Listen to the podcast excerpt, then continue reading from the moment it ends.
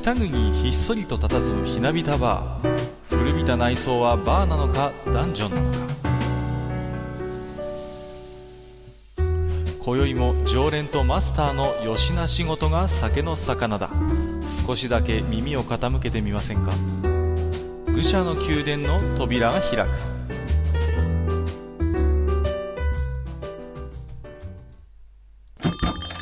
ややマスター今日も来ましたよ。おやおや、連日お疲れ様です。男にはねたまにはこうやって毎日飲みたい時もあるんですよあるよね。うん、うん、あるある。なんか今日は随分優しいですね。えーえっとですね、あのー前回なんですけれども、えー2016年の F1 後半戦を振り返るということでね、ええ、少し、あのーお話をさせていただきまして、まあね、ちょっと、あのー閉店時間までに話が尽きなかったもんですからね。いやー申し訳ない。はいいやいやいや、それはお互い様で。えっ、と、今日はね、その続きをいろいろとお伺いしたくて、また来たんですけれども、まあ、あはいのー私はね、あの、あんまり実は車関係っていうのがそんなに明るくなくてね。はいうんうんうん。まあ F1 とかね、あのー見たりこういう話題を聞くのはとても好きなんですけどもね、自分自身はね、あんまりこだわりがなくって、うんう、ん。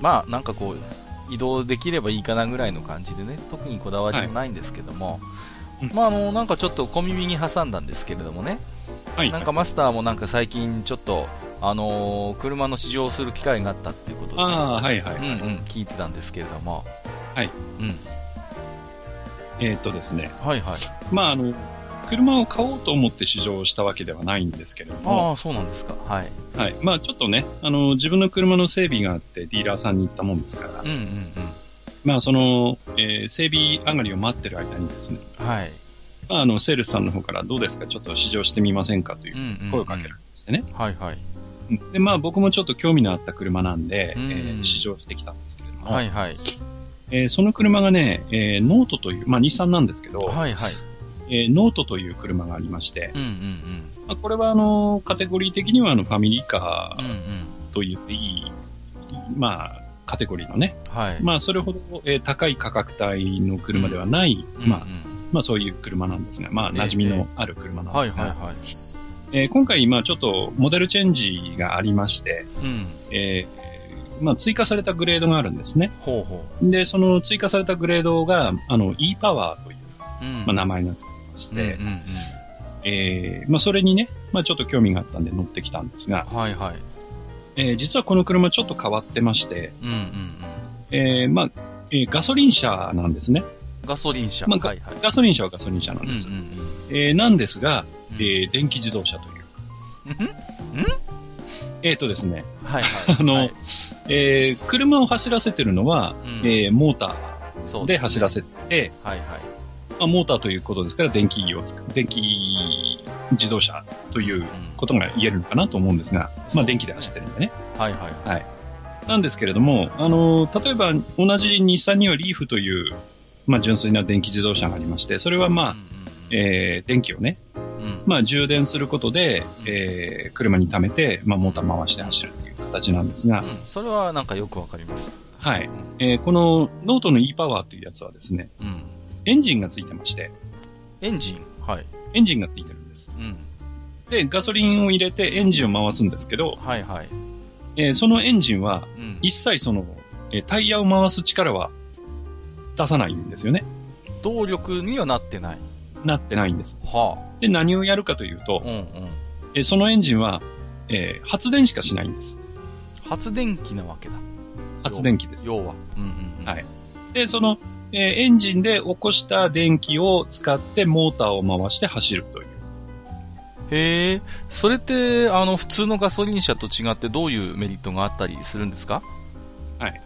あの、普通のガソリン車の場合は、うん。例えばその、まあ、スピードを出すときとか、うんうん。えー力を出さなきゃいけないときとかっていうのはね、はい。こう、アクセルをグーッと踏むわけじゃないですか。まあそうですね。うん。で、そうすると、どうしても、そのアクセルをグーッと踏んだときっていうのは、うん。ガソリンをたくさん使うんですね。はいはいはいはい。はいうんだから、こう、どうしても特に街乗りなんかでアクセルをこう、踏んだり緩めたり、踏んだり緩めたりっていうような、で、スピードも当然上がったり下がったりっていうような、うんうんうん。えー走ってる時って、どうしても、その、燃費的に厳しいんですね。ああ、なるほど。あまり効率的でないというか。はい。うんうんうん、えー、だけれども、あの、e パワーのように、うん、エンジンは単純に発電だけということになると、ああ、なるほど。アクセルを踏んだからといって、うんうんうん、まあ、多少エンジンの回転は上がるんですけど、うんうんうん、その、エンジンが頑張らなくていいんですね。ああ、そうか。うん。充電さえしてればいいんで。はいはいはいはい。うん。だから、こう、えー、なんていうかな、その、理想的な状態で、うん、えー、エンジンを回す、ことが、えー、できるチャンスが増える。うん。だから、結果的に、その、街乗りとかそういうところで燃費が良くなるんですよね。あー、なるほどね。そっかそっか。今聞いて、うん。確かに、ハイブリッド車とも違うわけだ。気候として。そうですね。うんうん、うん、まあ、ハイブリッドと言ってもいいのかもしれませんけど、まあ、ある意味、ね、のカテゴリーわかりませんか？なるほどね。ああ、面白いな。あのね、僕、車のことは全然詳しくないんですけど、はい、ちょっとだけね、腕時計のことは詳しいんですよ。ほんのちょっとだけ。はいはい、で、今聞いて思い出したのが、うん、あのね、セイコーで出している機構で、スプリングドライブっていうのがあるんですよ。はい、うん。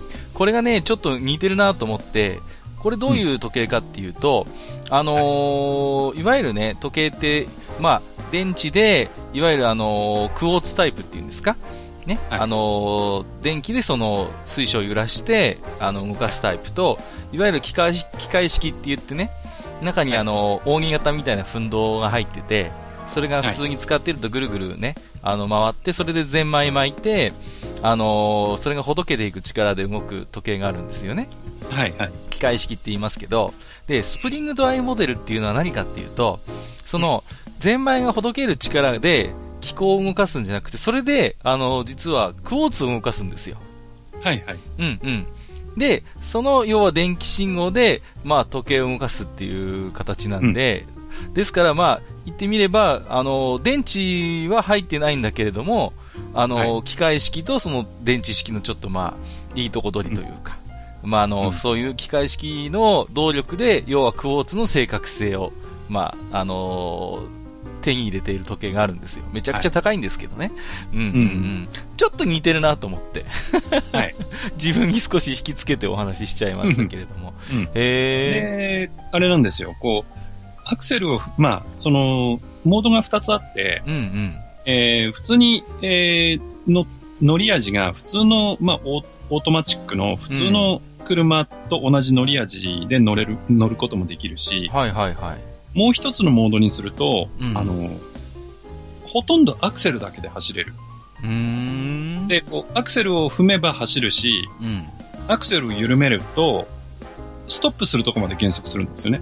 ああ、ああ、なるほど。はい。そのまま、だから本当に電気自動車の感覚で、アクセルを抜けば、えー、スピードが落ちてって、最後は止まるっていうところああ、そうかそうか。うん。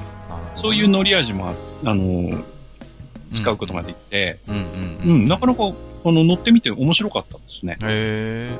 それって、つまり、あのー、要は普通の車のように、ガソリンを、はい、まあ、ガソリンを補給するだけで基本的には乗り続けることができるってことになるわけですよね。はい、うんうんうんうん。はい。まあね、あのー、まだまだ電気自動車普及するのにね、いろんな課題があって、やっぱりね、はい、そういう安定してそういう電力をね、電気自動車向けに供給できるところがどれだけあるのかって言われるとね、うんうん、特に我々みたいな地方住まいですと、まだまだハードルが高いところもあるわけじゃないですか。はいはい。うん。そう考えれば、ね、そういうガソリンスタンド、まあ、数がかなり減っているとはいえ、一応ね、あのー、全国各地に、まあ、散らばってあるわけですから、はい。うんうん。まあそう考えればなかなかメリットもいろいろあるのかなという気もしますけれどもね。そうですね。はい。うんうん、まああまりその、えー、気にせず、その電気自動、乗れる電気自動車って感じですかね。うんうんうん、うん、そうですね。ああ、はい、面白いなまあ、あのー、ね、えー、これからまた F1 の話続きさせてもらいますけどもね。はい、これはまあ、あのー、ね、37回から39回でマスターもおっしゃってましたように、今やね、はい、F1 の世界もパワーユニットということでね、うんうんうんうん。ずいぶんね、我々の昔の、あのー、子供の頃見ていた F1 とは様変わりしてますけれども。さあ、いよいよね、本当に、あのー、後半戦も最終戦が近づいてきて、今後ね、はい、えー、どうなっていくのか、そのあたり、とても個人的にも私楽しみにしてますんで、えー、はい、またね、マスターのお話いろいろ、えー、リスナーさんと一緒に楽しんでいければと思いますので、本日もよろしくお願いいたします。はい、はい、よろしくお願いします。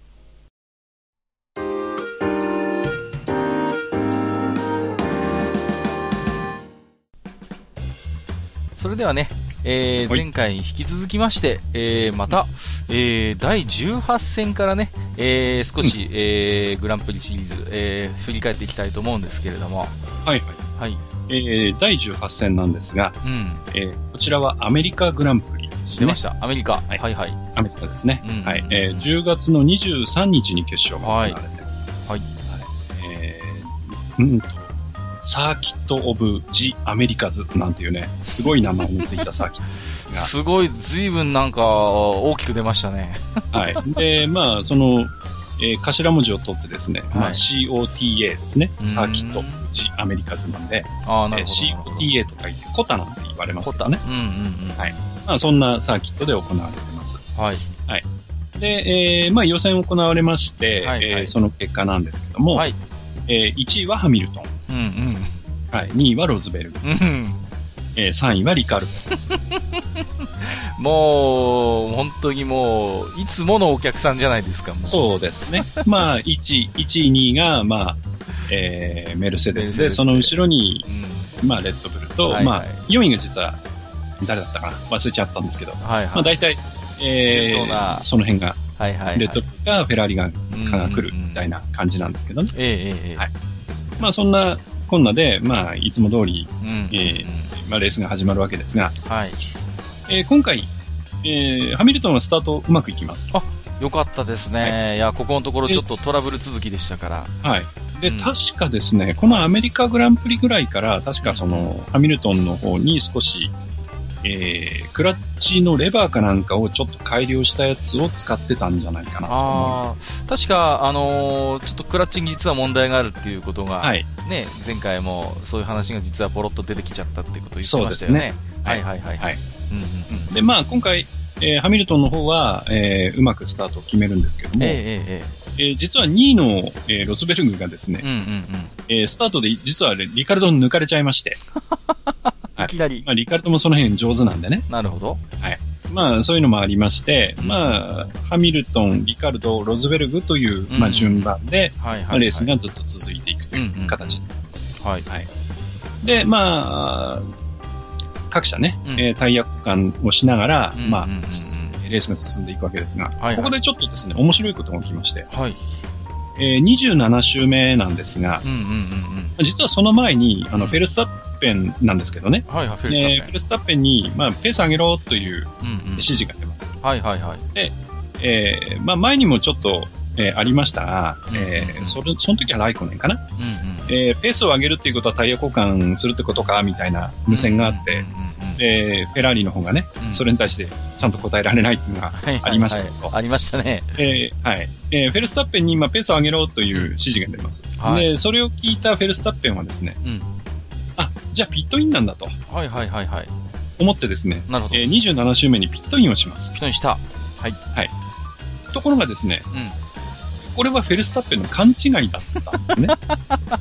あらま。はい。で、当然、フェルスタッペン入ってきたんですけど、はい。ピットは何も準備をしていないという状況で、うんうんうん、そうです、ね、ただ入ってきたんですよ。うわー。はい。はいはい、なんですけど、ここはさすが、あの、レッドブル、うんうん、まあ、ピットね、頑張りまして、はい。まあ、普通の、えー、ピットであれば大体2秒から3秒くらいでで、あの、静止時間がね。はいはいはい。えー、2秒から3秒で出てくるんですが、まあ、この時はさすがにちょっと時間かかっちゃいまして、まあ、それでも9秒ちょっとですか。うんうん。はい。9秒ちょっとの静止時間で、まあ、出ていく。いや、それもすごいですよね。何の準備もしなくても10秒切るんだっていうね。はい。それはそれでやっぱり。もうタイヤ持ってね、あの、ピットクルーが走ってましたからね。ああ、はい、じゃあかなり、あの、ピットクルーも焦ってたわけですね、やっぱりね。で、まあ、そんなこんなでね、まあ、バタバタでフェルスタッペン出ていく、タイヤを位置を変えて出ていくんですけれども、はいはいはい。まあ、これが悪かったのか、うん、全く関係ないのかわからないんですけれども、えー、えー、30周目にですね、はい。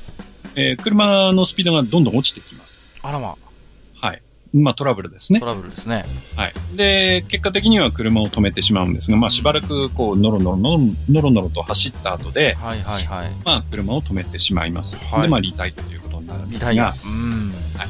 で、この、えー、フェルスタッペンが止まったということでうん、うんうん。まあその車をね、えー、コース外に出すまでの間、はい。えーバーチャルセーフティーカーが発令されます。バーチャルセーフティーか。うんうんうん。はい。で、まあ、バーチャルセーフティーカーが出ます？はい。で、実はですね、ここまで、えーメルセデスの二人はですね、うん。タイヤの交換を我慢してたんですね。あまだこの時点で、えー粘ってたわけだ。粘ってたんです。うんうんうん。えーでですね、実はあの、レッドブル勢、まあ、もう一人のリカルドですけど、はいはい。リカルドの方はもうタイヤ変えちゃってるんですね。ああ、すでにこの時点で。うんはい。で、VSC というのが発令されたということは、うん。うん。まあ、その区間区間で決められるんですけども、うんまあ、ペースを落として走って、まあ、当然追い越しとかも禁止なんですよね。はいはい。でペースを落として走りますから、うん。えーピットインでのタイムロスが少なくなるんですね。ああ、なるほど。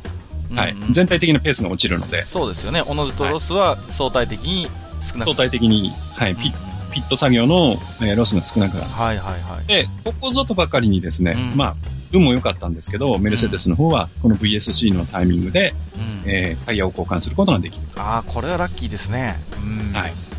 で、まあ、えー1位を走ってるね、ハミルトンはまあ関係ないんですけれども、えええええーリカルドに抜かれちゃったロズベルグはですね、ええうん。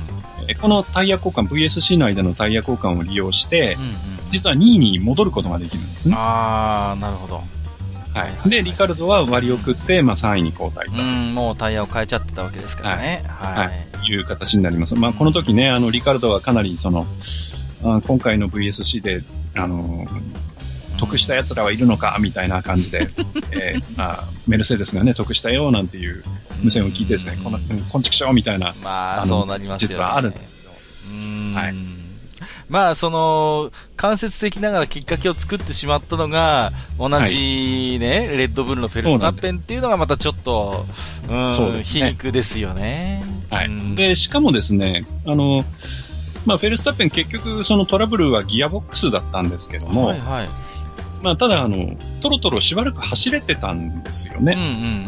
うんうん。で、止めたところが、その、まあ、コーナーをずっとそのまままっすぐ行ったところに止めちゃったもんですかうん。ら、はいはいはい。もしその、他の走ってる車がミスをして、こう突っ込んでいっちゃう、その車にぶつかったりするんで、はいはいはい。VSC が出ちゃったんですが、うんうんうん。あの、例えばここに止めてたら、うんうん、あの、要は VSC が出ない、まあ他の車が突っ込んでくる可能性がないよっていうようなところに車を止めてれば、VSC は出なかった可能性があるんですよね。うん。なるほど。そうすると、うん。えーリカルドがそのまんま2位でいられたかもしれない。いやー、それはちょっとやっぱりね、フェルスタッペンのやっぱ止めた場所もまた良くなかったということですよそうですね。まあ、たらればなんですけどね。まあね、ちょっとでも、リカルドにしてみれば、うーん、ね、同じチームの ドドライバーに、結果的に足を引っ張られる形になってしまったわけですね。そうですねはいはい。まあ、そんなあー感じで、また、えーメルセデスのワンツー対戦ができてしまうと。う。はい。で、まあ、レースが続いていきまして、39周目なんですが、はいはいえーフェラーリのライコネンがピットインしてタイヤを変えます。はい。はい。で、タイヤ交換をしてバーッと出てくんですけど、うんうんうん。えーピットアウトした直後に、もうピットレーンを出るか出ないかぐらいのところで車止めちゃうんですね。え、何ですか？今度は。はい。車を止めてしまって、うんうんしかも、えっ、と、実はこのコタの、うんえーピット、ピットからその、出ていくところって上り坂になっていて、あはい。で、まあ普通に止めてれば、まあブレーキ踏めば止まるんでね、ー。そのそ、そこにそのまま入れるんですけど、その、ライコネンの車が、こう、坂を利用してずーっと戻ってきちゃうんですよね。で、こう、ピットの出口ぐらいのところでずーっとそのバックで下がってきて、あの、結局、ライコネンはそこに車を止めてリタイアと。あらま形になっちゃいます。やっぱりトラブルですか。はい。で、うんこの時のですね、実はあの、まあ、あの、河合和人さん、河合ちゃんがね、うんうん。あの、いろんなところからその無線のデータを、まあ、集めててですね。うんうんうんで、あるサイトでね、そのやりとりについて明かしてくれてるんですけれども、ほこれがなかなか面白いんですね。はいはいはい。はい。で、ちょっと紹介しますと、えー、まずその、ピットアウトした時に、うん、まずライコネンの方から、車のリアから火花が見えたぞっていうのをエンジニアに言うんですよね。はいはいはいはい。どうして火花見えたんだ？っていう、と言うんです。はい。で、そうすると、エンジニアの方は全然関係ないことを言うんですよね。K2 使えるぞみたいなことを言うんですよね。いや、そうじゃない。噛み合ってないじゃないですか。そうそう。で、そうじゃないと。どうして火花が見えたんだっていう話をすると、あの、エンジニアの方が、その出るときに、あの、ホイールガンって言って、その、えー、ナット、車、タイヤのナットを締めるホイールガンっていうのがあるんですけど、はいはい、それがまだついてる状態で、こう、回ってる状態で車が出ちゃったもんだから、それが擦れて火花が出たんだよっていう話はいはいはい、をするんですね。うん、で、まあ、それはただ、こう、摩擦っていうか、擦っただけだったら別に火花が飛んでも、なんてことはないので、うんうんうん。まあそういう答えだったんで、ライコネンが行こうとするんですけど、はいはいはい、OK ってね、うんうん、そうかそうかと。で、で、進んでるんですけど、そこに突然またエンジニアから、うん、君ストップしろと。まあ、君っていうのはライコネンのことですけど、はい、君ストップしろと、うんうんうん。はい。で、ごめん。リアのタイヤがちゃんと、あの、ついてないみたいだと。結局その、えー、こう、つけるのに失敗してるんですね。あー、なるほど。うん。で、こう、がっちりちゃんと閉まんないうちに、うんまあ、ライコネンが出てってしまったと。えええで、で、そういう危険な状態だから止まれと。うんうんうん。それはまずい、ね、で、ライコネン、はい。で、それに対してライコネンが、じゃあどうすりゃいいんだと。うん、で、もうここでエンジン切るかいと。うんうんうん、で、あの、それとも行っちゃっていいのかと。うんうんうんうん、で、まあ、ただ、行っちゃうとおそらく途中でホイールが外れて、うん、危険なことになるそうですよね。うんうんうん、ただ、場所的にピットを出て1コーナーの手前ぐらいのところで止まってるので、まずいじゃん。どうすればいいと。はい。すげえ微妙だ。悪い場所なんですよね。うん、かなり微妙ですよね。はい。うん、で、まあ、行っちゃっていいのか、うん、スイッチ切った方がいいのかって、うん、ライクが聞くと、うんうんうん、エンジニアが、じゃあ、ピットレーンに戻れるかと。うんうんうん。戻れるかって言うんですよ。はいはいはい。ただ、あの、まあご存知だと思いますけど、サーキット交通行なんで。そう、もう、ありえないっすよ、そんな。はい。で、U ターンはできないんですよ。そうですよね。それこそ危ないじゃないですか。危ないんですよ。うん。で、えー、ピットレーンに戻れるかってエンジニアは言うんですけど、うんうんうん、そこでライコネンは冷静に、うん、いや、俺にリバースしろっていうのか、まあリバースっていうのはあの、一応 F1 にもバックギアっていうのがついてるんですよ。あることあるんですね。はい、はい、一応ついてるんです。バックは一応できるんですけど、うんうんうん、あの、そのバックギアっていうのは、うん、あの、使う、使っていいところが限られていて、うんうんうん、あの、他の使っちゃダメなとこでやっちゃうと、それ罰金食らったりするんですよね。ああ、まあ、やっぱルール違反ですよね、はい、やっぱりね。はい。うん、で、ライコネンはそれが分かってるんで、うん、いや、リバースギア使えないだろうと。うんうんうん、だけど、ちょうど今俺は上り坂に止まってるから、まさか、まあ、ブレーキ、ブレーキを緩めればバックするんじゃない？みたいな。で、リバース使うのはね、違反だから、戻ると、はいはいはい、戻るとしたらそれしかないぞと。はい。で、まあエンジニアは、ああ、そうだった、リバースは使っちゃダメだよねっていう話をして、で、ブレーキ離したら戻る、戻るけど、ど戻れるけどどうするって言ったら、じゃあブレーキ離せっていう話になって、はい。で、で、そろそろっとその、ピットの出口をこう、坂を下って降りてきてですね。はいはいはい、はい、で、それでスイッチ切っていいんだろって言われて、うん、うん、うん、切ってくれ切ってくれみたいなね。もうね、あれですよ、もう、坂道発進の回だったら、その回、ハンコくれませんよ、教官は。はい。そういうね、なんかその、エンジニアの方もバタバタで。なんだか噛み合ってんだか噛み合ってないんだか、コントみたいなやりとりですね。はい。まあ、ライコネンの方は冷静なんですよね。うん、まあ、聞いてればそうですけど、エンジニアは完全にテンパってるじゃないですか。テンパっちゃってます。うんだからまあ、そういうとこもね、やっぱ含めて俺たちのフェラーリかな。なんかね、あの、前回も話してましたけど、今年のフェラーリはどうもちょっと、チーム内でもギクシャクしてるというか、若干萎縮している空気もあるんじゃないかって声もありましたけれども、はい、うん、なんかやっぱり余裕がないですよね、こういうやりとりを見ていてもね。はい、うん。まあそんな感じで、はいはい、まあそういうね、ちょっと面白おかしい出来事もあったんですが、うんうんうんえー、レースの方はですね、えー、大した面白みもなくてですね、えー、結局そのまんま、えー、ハミルトンが勝っちゃうと。はいはいはい、なるほど。はいえー、で、2位にはロズベルグ、3位にカルドが入りまして、はいはいまあ、一応ね、ハミルトンが少しポイントを戻しまして、うん、えー、ポイントでいくとハミルトンが305点、はい、えー、ロズベルグが331点ということでね。うんうんうんまあ、少しだけ、えー、差を縮めます。少し縮まりましたね。はい。はい。で、まあ、後ろの方ではね、あのー、頑張ったのはアロンソですかね。ほう。はい、アロンソが5位に入ってますね。しっかり上げてきてますね。で、まあ、この時もね、チームラジオが面白かったんですけど、はいはい。えっ、ー、と、まあ、カルロス・サインツと競り合っていて、まあ、最終的にサインツを抜いて5位に上がるんですけど、うん。この時によっぽど気持ちよかったんでしょうね。あの、アロンソがヒーハーっていうね、無線を、はい。あの、流されてます。はい、世界に。世界に。すごいっすね。陽気だはい、ただですね、あの、この時にですね、実はあの、アロンソ結構コースの外側を通ってですね、うん、本来そのコースじゃないところを通って、まあ外側からこう、サインズを抜いちゃったりしててですね。あらまあ。はい、で、トラックリミットって確か規制するよっていう話があったのに、それは一体どこ行ったんだってねうん、そうですよね。言ってましたよね、はい、それも。ね、前半戦の時に。結局。まあそんな話もあってですね。うん。はい、そうマリロカートのショートカットじゃないんだから、ちょっと、はい、そのあたりでどうなってんのかっていうのはちょっと気になりますよね。そうです。うん、まあ実はこの、えー、トラックリミットの問題、まあショートカットの問題っていうのがさらに出るのが実は次のね、メキシコグランプリそうなんですね。はいはいはい。はい。でですね、まあ、あの、先ほど、まあ、俺たちのフェラーリっていう話をしましてね。うん。まあ、ちょっとライコネンのエンジニアが随分とテンパっていたっていう話をしましたけれども。ええええ。あのー、実はですね、ベッテルの側もですね、ちょっとやらかしてるんですよね。ちょっともう、はい、フェラーリいろいろありますね。はい。で、あのー、まあ、36周目ぐらいの、ね、時の話なんですが、これ、タイヤ交換して出てたすぐ後ぐらいなんですけど、えー、エンジニアの方からですね、ベッテルに対して、うん、あの、少々リアウィングの、その、効き目が落ちてると。ほうほうほう。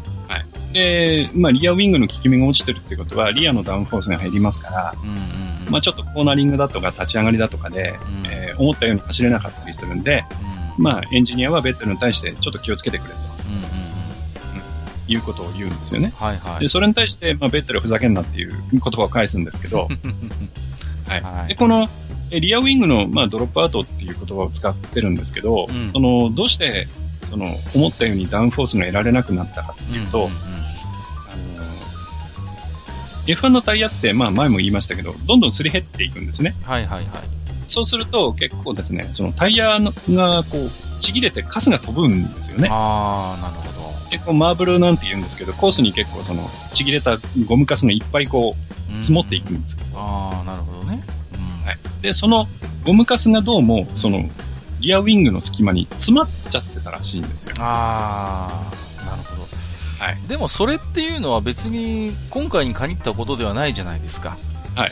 常に。でですね、うん、あるわけでしょ、はい、常にあります。うん、で、まあ、あの、例えば、普通は他のチームなんかは、うん、あの、ちゃんとピットインする、都度ですね。うんうん、まあ、その2秒くらいの短い時間なんですが、うんうんうん、そのウィングの掃除とかをしたりするんですよね。ああ、やっぱりね、当然こういうのがつくわけだから。はいモップみたいなのを使って、こう手にはめるモップみたいなのを使ってですね、こう、ウィングの隙間をこうスーッとなぞなぞれば、まあ、ゴムカスなんか取れますからね。そうですね。うん。だからこう、スーッとなぞって、こう、ゴムカス取ったりっていうことをするみたいなんですけど、はい。どうもフェラーリはそれをしてなかったみたい。ええー、だって、今話聞いてれば割と基本的なそういうメンテナンスというか、はい、ね、決してそんな高度なことをやってるわけじゃないじゃないですか。はい。なんでそんなことしないんですか？だからまあそれも抜けてたのか、その必要ないとはありませんけど、他のチームがやってることをフェラーリはやってなかった。で、その挙句、リアウィングのドロップアウトがあるから気をつけろ、みたいな、その 無線がペッテルに飛ぶというね。まあ、ベッテルにしてみれば、そういうことはピットインしてるときにやっといてくれよっていうことですよね、うん、ね彼の立場としてはね。まあ、おそらく、まあ、F1 ドライバーですから、あの、はい、ベッテルはね、うんうん、あの、もう、ピットイン前から、おそらく、その、ギアウィングがちょっと調子悪いなっていうのは気づいてて、うんうんうん、えー、まあ、タイヤ交換に入れば、まあ、その辺掃除してもらえばね、うんうんうんあまた元に戻るだろうっていう読みがあったと思うんですよ。なるほどね。うん。ですけど、まあ、実際には掃除をしてないんで、はいはい、はい、行ったとしても、やっぱりリアウィングがおかしいと。うん、で、そこに、そのリアウィングドロップアウトがあるから気をつけろみたいなエンジニアのからの言葉があって、いやいや、分かってるぞ。うん、うん、分かってる。うん、うん、冗談言うな。ふざけんなと。うんうんうん。いうようなことになったんじゃないかなと。まあ、これは完全な邪推なんですけど。はいはいはいはい。うんそういうこともあったのかなっていう気はしますけどね。うん、まあね、本来であれば、そういうところまでドライバーに気を使わせてくれ,、ね、くれるなよと、うん、ね、うん、やっといてくれよっていうところもあるでしょうからね。うん。うんまあ、その辺はね、まあ、どういう、その、えー、連絡があったかがわかりませんから、はいはいはい。まあ、推測でしかないですけどね。まあ、確かにね。うん。まあまあ、そんなんでね、やっぱりフェラーリはどうもうまくいってない。そうですね。うん、俺たちフェラーリ状態がね、ずっと続いてると。うん、なんだか、ちょっとね、こういう無線のやり取りを聞いていても、やっぱりね、ちょっと噛み合ってないと思うんですよね。うん、そうですね。はい。あとですね、まあ、フェラーリはともかくとして、うんうん、まあ今回ね、そのヒーハーなんていうことで、まあアロンソが、まあ、5位まで行きましたけど、はいはい。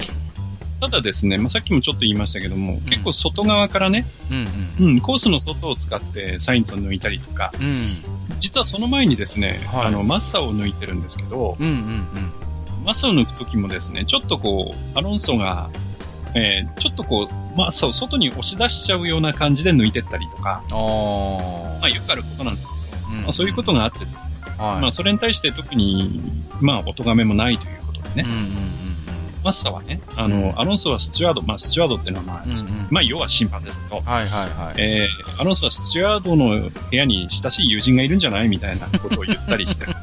あらまあ、まあ、マスターはね、もともと発言が結構、あの、小さい発言をする人なんで。はいはいはい、はい。まあ、どうかと思うんですけど。まあ、まあ、確かにね。ね、確かにね。うん。うんただそういうことはあるにしろ、うん、まあ、確かにそのトラックリミットどうなったのっていう疑問がね、残ったまま次の、まあ、メキシコグランプリに突入すると、はいはい。なるほど。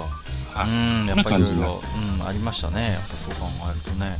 はい。うんまあ、結果だけ見ればね、なんかこう、うん、まあ、あの、順当にね、来てるわけだけれども、うん、ハミルトン、ロズベルグ、はい、まあ、でもね、いろいろと内情を聞けばね、やっぱりいろいろと事件はあるもんですね。うん。そうですね。はい。はい、まあ、やっぱりね、その、メルセデスが強いだけに、うんうんうんメルセデス以外のチームがそのごたごたしてメルセデスの独走を許すっていうのは、うん、やっぱりね、工業的にもよろしくないですよ。そうですね。やっぱりね、うん、うん、うん。ある種、ね、メルセデス包囲網みたいな形でね、うん、なんとかみんなでメルセデスを引きずり下ろしてやろうっていう風に、切磋琢磨するのがやっぱり、本来ね、面白い流れなんだろうと思うんですけども、どうもなかなかね、はい、もう自分たちの中の、中の方のごたごたでね、あの、随分とエネルギーを使ってしまって、なかなかこうね、そういう構図にならないのは、なんとも、あの、歯がゆいところはありますよね。はい。うん、うん、うん。まあね、そんな、こんなんで、まあいろんなその問題が、まあ見え隠れしたアメリカグランプリだったかなと。なるほど、はい。いうふうに思います。はい。じゃあまあ次のね、えー、19戦に行きましょうか。はいはい。はい。で、えー、第19戦、えー、こちらはメキシコグランプリですね。メキシコグランプリ。はい。えー、復活してから2回目かな。うん、うん、はい。えー、10月の、えー、30日に行われています。はい。で、えー、予選の方はね、うん、えー、まあ、まあ、これもいつも通りですね。えー、1位はハミルトン。えー、2位はロズベルグ。えー、3位はフェルスタッペン。ね。もう予選やんなくていいんじゃないの、はい、もう。もうね、上の方は大体、まあ、1、2位は決まっていて、その後ろが誰かな、ぐらいね。もう完全にレギュラーじゃないですか、もう普通に。そうなんですよ。はい。いやはい。でですね、まあ、決勝の話をしていくんですけども、はいはい、ちょっとここでね、うん、えー、ちょっと一つ、えー、まあ、試してみたいことがありまして、えー、えー、ちょっと閣下にもね、はいはい、あの、ご協力願いたいんですが、うん、まあ、あの、今回もね、えー、各グランプリのダイジェスト動画については、あの、はい、またブログの方に貼っていただこうと思います、えー、今回も貼りますよ。はい。で、ここでですね、実はまあ、その、前の、前々からまあ、アメリカグランプリもそうですけど、まあ、トラックリミットっていう話がいろいろあっまあ、メキシコグランプリもまたそういう問題が非常に出たグランプリなので、なるほど。ここでですね、ちょっとあの、はい、各家にもですね、うん、このメキシコグランプリのダイジェスト動画を見ていただいてですね、ほうほう。はい。で、えー、まあ大体、えー、動画自体は6分半くらいなんですけど、まあ後ろの方は表彰式なんで、まあ5分くらい見てもらえばね、うんうんうんはい。なんとなくレースの流れがわかると思うので、そうですか。えー、その辺をですね、はい、ちょっと準備していただいて、僕と一緒にですね、ちょっと見ていただきたい。わかりました。はい、じゃあ、あのー、もしね、リスナーさんで、今ね、えー、目の前にパソコンがあって、音が出せる環境の方がいらっしゃれば、合わせて我々と同じようにね、ね見ていただければと思います、はい、今ちょっとそれが叶わない方もね、ぜひ後ほど、うん、えー、この、特にこのメキシコグランプリの、えー、ダイジェスト動画、えー、ご覧いただければと思いますので、はい、よろしくお願いします。はい、さて、えー、ということで私今、えー、画面の方で、一応準備ができましたよ。うん、はい。できましたか？えー、メキシコの国旗を打ち振ってる男の人がなんとか見えてますけども。はい。じゃあ、あの、まあ、カウントダウンをしますんで、はい。えー、カウントダウンで3210で、あの、ちょっと動画をスタートしてみたいと思います。わかりました。はい。はい。えー、と、各準備はよろしいですか？大丈夫ですよ。はい。じゃあ、僕の方でね、あの、声をかけたいと思います。はい。じゃあ、いきますね。はい。はい。えー、3、2、1、スタート。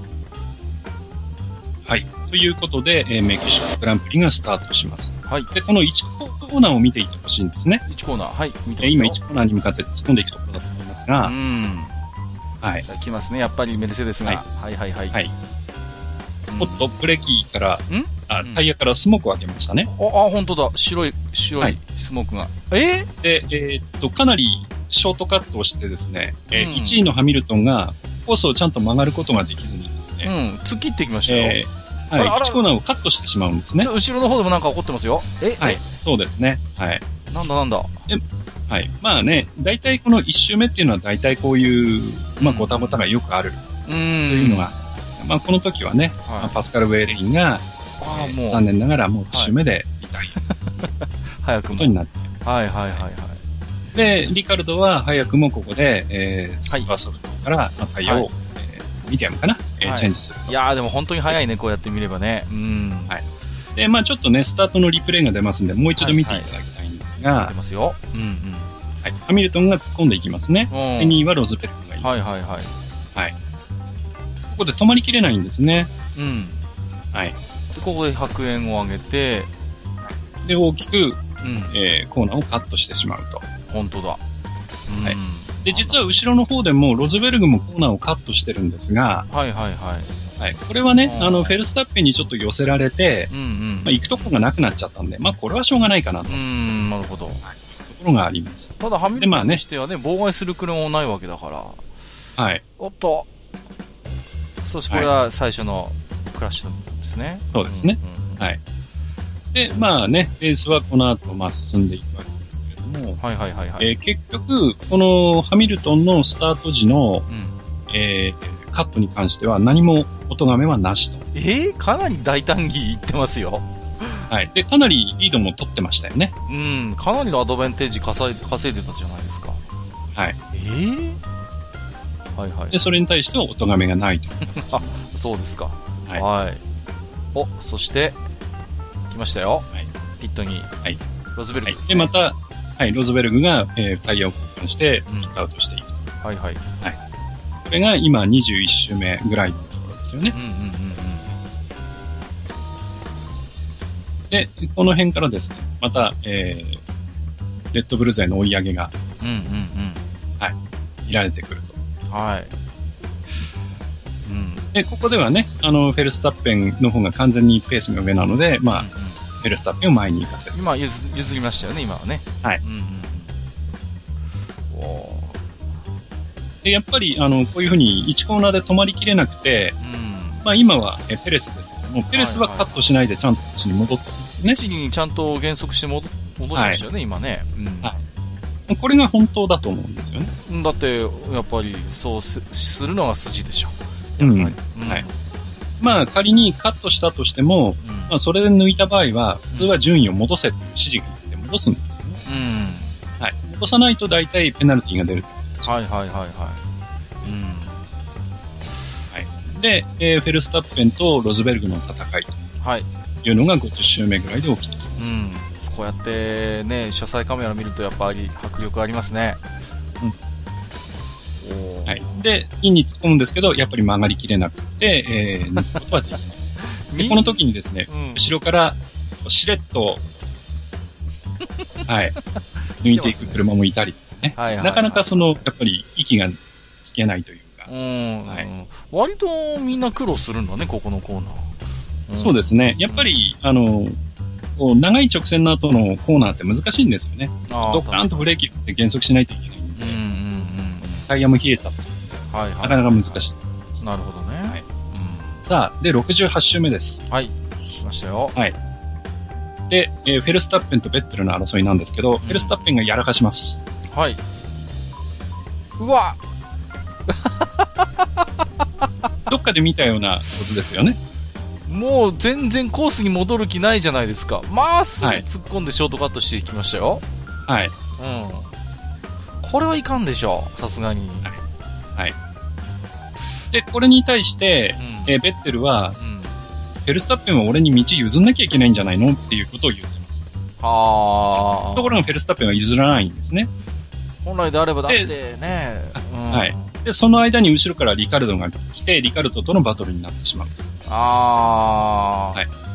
で、ここのブレーキングなんですよね。うんうんうんうん。はい。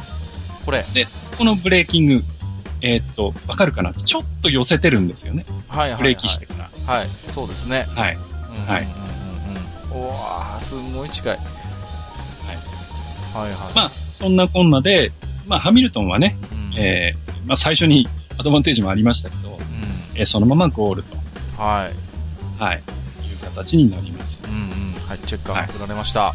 はい、チェッカー振られましたよね。うん。で、まあ、2位にはローズベルグの。はい。はい。はい。で、ここでね、まあ、ちょっとベッテルがいろいろやり合ってああ、注文つけてますね。はい。はい。はいで、一応ゴール順としては、ハミルトン、ロズベルグ、えー、フェルスタッペンという順番でゴールをしますが、はいはいはいはい。しますが、えー、今ベッテル呼ばれて走ってると思うんですけど、はいはいはいはい。やっぱりあの、1コーナーでのショートカットで、うんうん、えー、フェルスタッペンには、えー、ペナルティーが出るんですね。ああ、なるほど。はい、はい、はい。で、その結果、表彰台には、ベッテルが乗ると。うんうんうんうん。はい。そうですね。いうことになります。はい。はい。うん、ん？まあ、大体ね、うん、はい。あのー、ダイジェスト動画ではこういう作りになってますね。はい、はい、はいはい。うん、なんかよくわかりましたよ。はい。はい、で、えー、まあちょっとおさらいをしましょう。はい。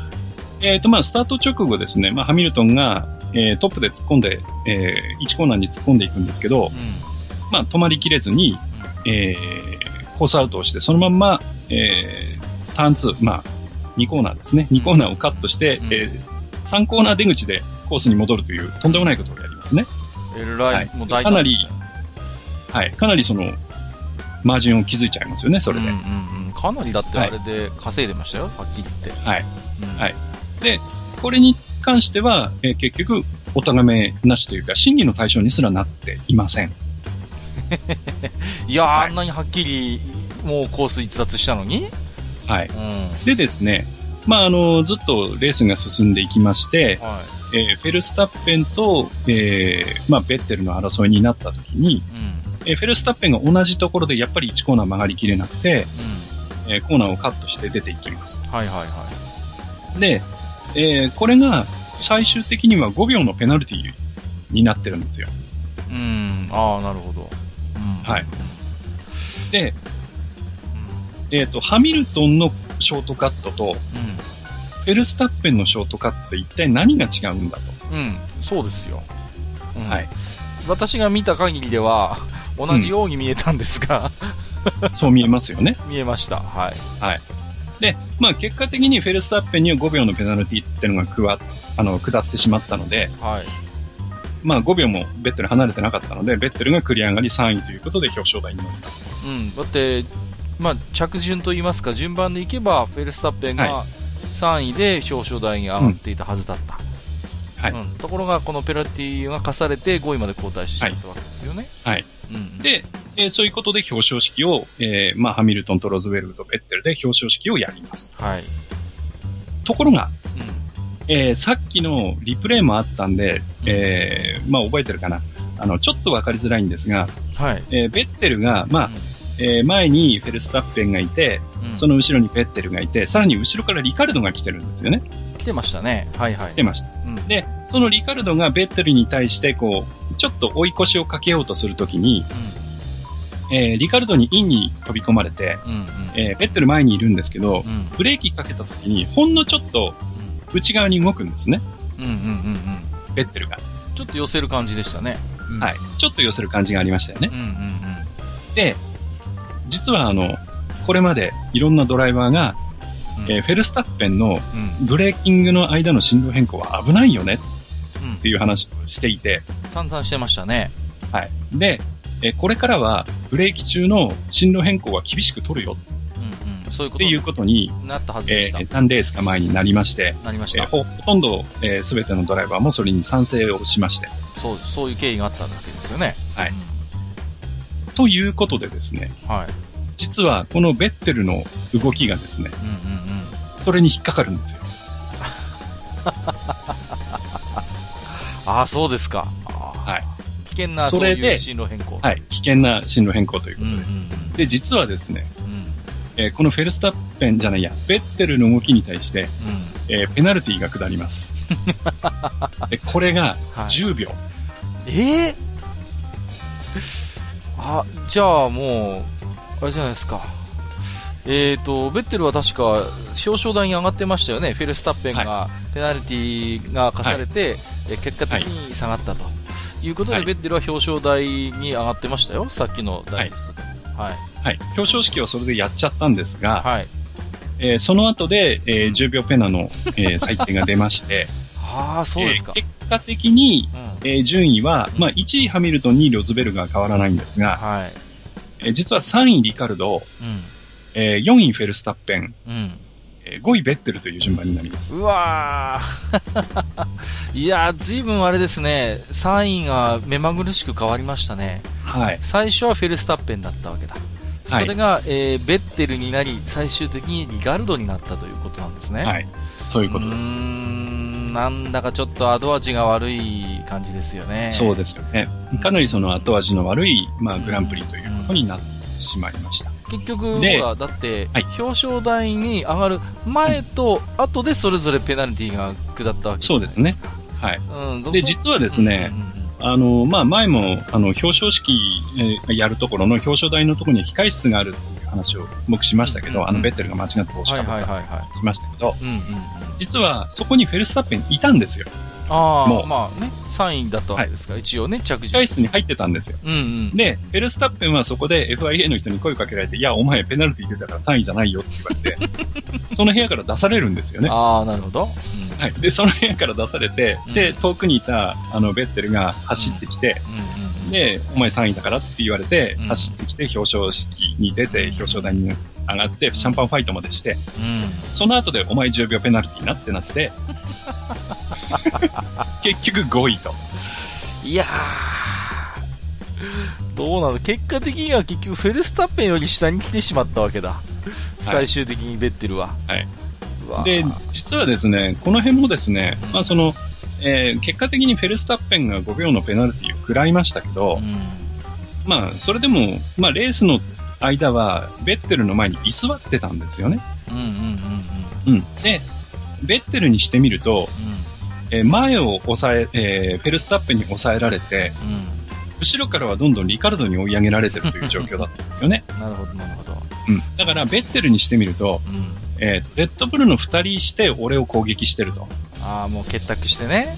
うん。うんうんうんうん。やってんじゃねえかと。はいはいはいはい。で、えー、まあ、フェルスタッペンが特に譲らないということで、うん、もうあいつはペナルティーのはずなのに譲らないと。うんうんうん、いうことでですね、か、かなりベッテルは興奮してたみたいで。ああ、まあね、えー、レース中にですね、うん、あの、チャーリーというですね、まあ、チャーリー・ホワイティングという、まあ、FIA の偉い人がいるんですけど、はいはいはい。まあ、この人が、いわば審判長みたいな感じの人なんですけどね。うん、なるほど。はい。この人に対して、うん、えー、失せろと。すごいですね。言ってしまうんですね。いやー、はい、ちょっとそれはでも、かなり強い言い方ですね。はい、うん。はい。で、まあ、これはね、もちろん後で、まあ、えー、まあ、頭を冷やしてね、ベッドルはこれは言い過ぎたということで、うん、まあ実際、あの、チャーリーのところには謝りに行ったそうですが。さすがにね。はい、はい、はい。はい。まあ、ただそういう、えー、暴言がですね、うん、あの、無線が、まあ、放送までされてしまうと。まあ、結局ね、もう、公になってしまったわけでしょ？そういう発言をしてしまったことが。はい。うんそうですね。ね、流れてしまった。うん。ちょっとやっぱりまずいですよね。で、まあ、そんなね、あの、ベッテルの暴言をね、うん、あの、まあ、ベッテルの暴言を吐いたということを聞いた、まあ、まあ、いわば当事者とも言えるね。うん、まあ、その、え発言を引き出した当事者とも言えるフェルスタッペンは、うんうんうんうん、ベッテルは学校に戻った方がいいんじゃないみたいなことを言ってた。はい。すげえなこの小僧は大したもんですね。いやー、ここまで、ここまでもう食えないと、もう本当に、あれですね、はいこれはこれで魅力的に思えてきましたよ。そうですね。かなりそのダークヒーローとしてね、素質があるな。最初はもうなんかね、本当生意気な坊ちゃんかなと思ってましたけどもね、うん、ここまで徹底してくればね、はい、もう帰って気持ちいいというかね。大体そもそも 最初のきっかけはお前が作ったんじゃないんかいっていうね。そうそうそう。まあそんな感じなんですね。すごいものいいですね。はい。で、まあ、あのー、結局ね、まあ、フェルスタッペンにはまあ5秒のペナルティが下ったわけですが、えええー、ですが、まあ、スタート時のね、1周目のハミルトンに対しては、まあ、審議にすらなってないということで、そうそう、それですよ、それ。はい。うん、はい。これに関してはね、うん、あのー、他のドライバーからも、いや、ちょっとおかしいんじゃないかと。うん。うん。うん、あれは、やっぱりその、ペナルティを課すべき、えー、事案なんじゃないかということ、ね、だってハミルトンの場合はさ、今、見ましたけど、だって、ね、トップであのコーナーを迎えてるわけですから、特にね、はい、他の車の影響であせざるを得なかったっていうわけじゃないじゃないですか。違いますね。うん。完全にそういう、なんか他の要素があったわけじゃなくて、うん、はい、ただただもうね、なんていうブレーキがちょっと間に合わなくて突っ込んじゃって、結果的にショートカットになっちゃったっていう形に僕には見えるんですけどもね。はい。うんうんうん。で、まあ、それでかなりね、ローズベルグとの間も、間が空いてますから。うん、そうそうそうそう。うん、だから、そのマージンを得たことに対して、一切ペナルティーがないっていうのはどうなんだと。いやそうですよ。うん。いうところですよね。だって、ね、やっぱりフェルスタッペンの場合は、終盤にあれが起こってしまって、ペナルティー化されるじゃないですか。はい、だから、ある種、うん、まあ、逆に言えばね、本当に、うん、うん終盤のペナルティーですから、本当に順位にダイレクトに左右される重い罰じゃないですか。はい。うんうん。で、まあ、言ってみれば、ね、本当に序盤の序盤1周目で起こったわけですから、まあ、はい、単純に比較してね、同じ5秒のペナルティーが課されたとしても、まあ、だいぶ重みとしてはフェルスタッペンの方が重くなってしまうわけですよ。そうですね。にもかかわらず、はい、ハミルトンにはお咎めがないというのは、うん、いかにもアンバランスですよね。うん。まあ、ですから、この辺がね、まあ、えー、ルールが、その、まあ、それこそ朝礼誤解と言っていいんでしょうかね。いろいろ変わったりとか、はい、えー、そのルールが適用されたりされなかったりっていうのがあってね。うん、うん、まあ、だから、そういう面でのそのスポーツとしての、そのルールの適用っていうのが、うん、ちょっとちゃん、もうちょっとちゃんとした方がいいんじゃないかなっていうのは、うん、あの、やっぱ見てて思いますよね。いやそうですね。ちょっと、やっぱりフェアじゃないですよ。はい、うん、だって、ね、旗から見ててもそん同じようなことをしでかしていて片方にはペナルティーがあって片方にはペナルティーがないっていうのはねやっぱりその、はい、なんていうのかないろんな事情があるとはいえやっぱ最低限のそういう公正さ、公平さっていうのをやっぱ担保してくれないと、うん、やっぱスポーツとして見てる要素はあるわけですから。そうですね、うんうん、そこはやっぱしっかりしてもらいたいですね、うん、ちょっとぶれないでもらいたい。はい。まあ、それはね、本当に閣下のおっしゃる通りです。えー、はい。で、まあね、えー、結果的に、まあ、ハミルトン勝ちましたんで、はいはいはい。えー、またもう少しだけ、えー、ポイントの差を詰めまして、はい。えー、ハミルトンが330点、うん、えー、ロズベルグが349点とい。はいはいはいはい。はいうんうん、ちょっとずつね、えー、ちょっとずつ差が詰まってきて、はい、いや非常に緊張感があっていいですね。はい、そうですね。はい。で、まあね、えー、この辺になってくると、えー、そろそろストーブリーグなんていう話も出てくるんですが、はいはいはい。えー、まあすでにね、えー、フェリペ・マッサが引退を発表している、はい、ウィリアムズなんですが、うんうんうんえー、来年のドライバーを発表しました。あ、この時点でね。はい。はい。で、まあ、バルテリ・ボッタスは残留なんですけれども、うん、えー、マッサに代わってですね、はい。えー、ランス・ストロールという、うんドライバーを乗せると。発表がありました。はい。で、この、えランス・ストロールなんですけれども、うんうんうんえー、本人は F3 かな ?F3 のカテゴリーでチャンピオンを取ってる。まあ、それなりの腕を持ったドライバーではあるんですが。実績があるといえば。はい。うん、はい。えー、ですが、親父がですね、うん。えらい金持ちなんですよね。大富豪。大富豪なんです。へはい。ですから、えー、まあ、この親父がね、息子のために F1 チームを一つ買うんじゃないかまで言われるぐらいの。もうそれぐらいの桁違いの大金持ちなわけですね。はいはい、大金持ちなんです。うん、はい。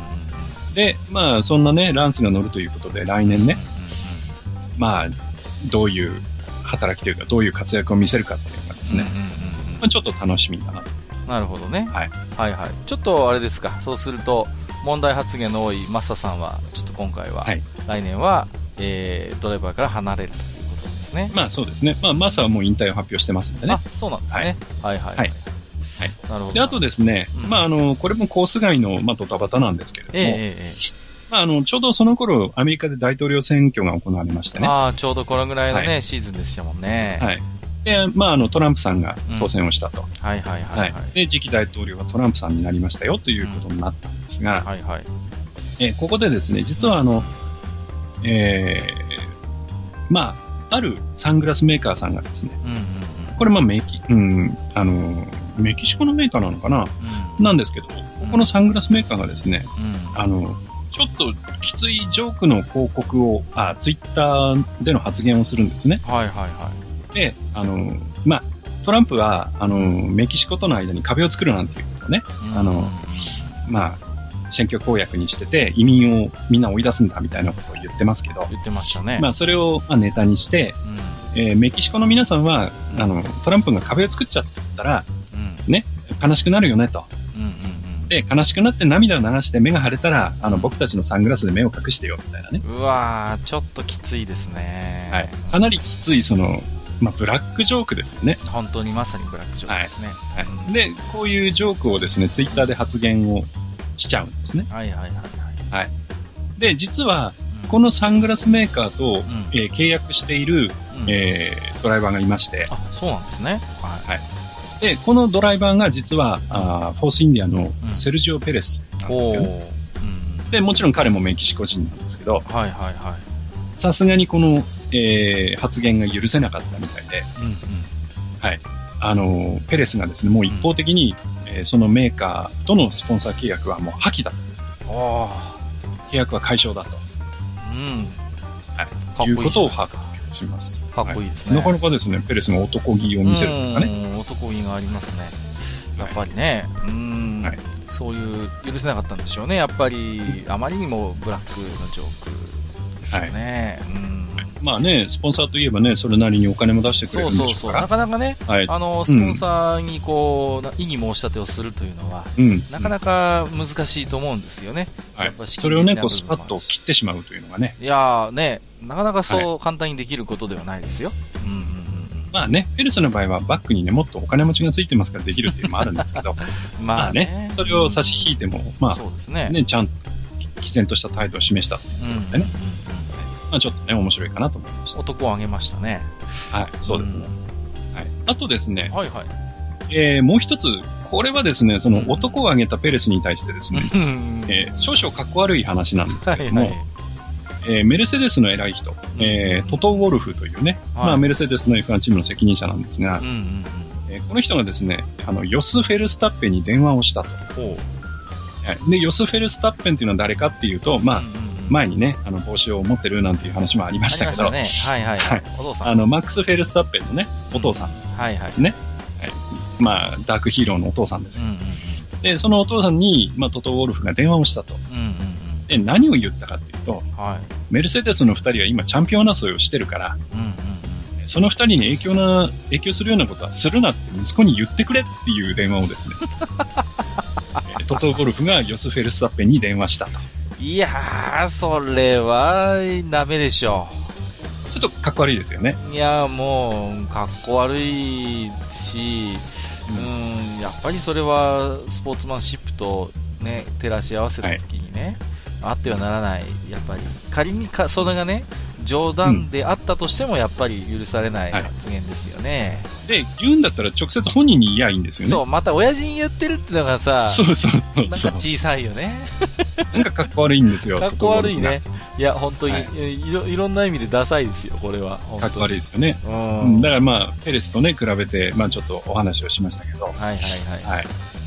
まあね、当然、あの、トト・ウォルフのこの行動に対しては、まあ、うん、えー、レッドブルのね、偉い人、クリスチャン・フォーナーはもう不快感を示すと。まあ、それは当然です。ね。まあ、はい、だってね、やっぱやってるドライバーたちは、まあ、いろいろね、場外乱闘もありますけども、うん、やっぱものすごい真剣にやっぱレースやってるわけですから、うん、ね、それに対してね、何かメルセデスの2人がもう主役でチャンピオン争いやってんだから、ね、それになんかこう、水を差すようなことするなみたいなことを言うのはね、うん、これはもう、あれですよ、仮に冗談であっても許されないし、うん、しらけてしまいますよね、うん、こういう発言っていうのはね。大人げないですよね。あ本当に大人げないですよ。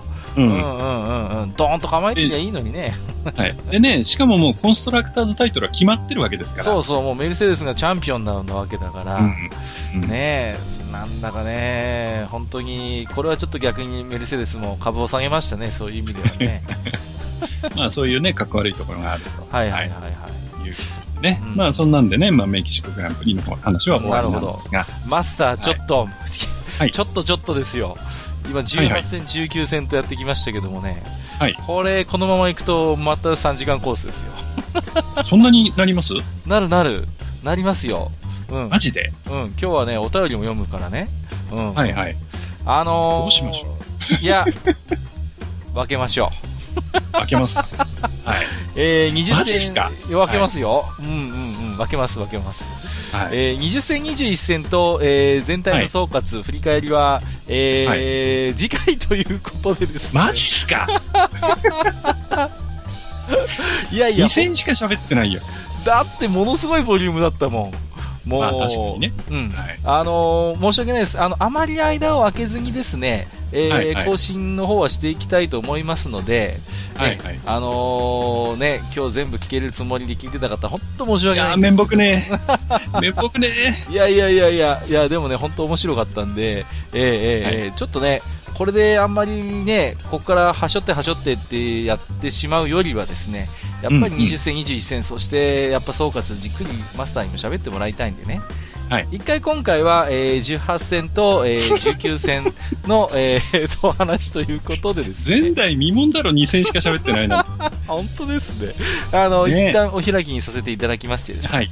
えー、はい、次回、いよいよ完結戦ということでですね。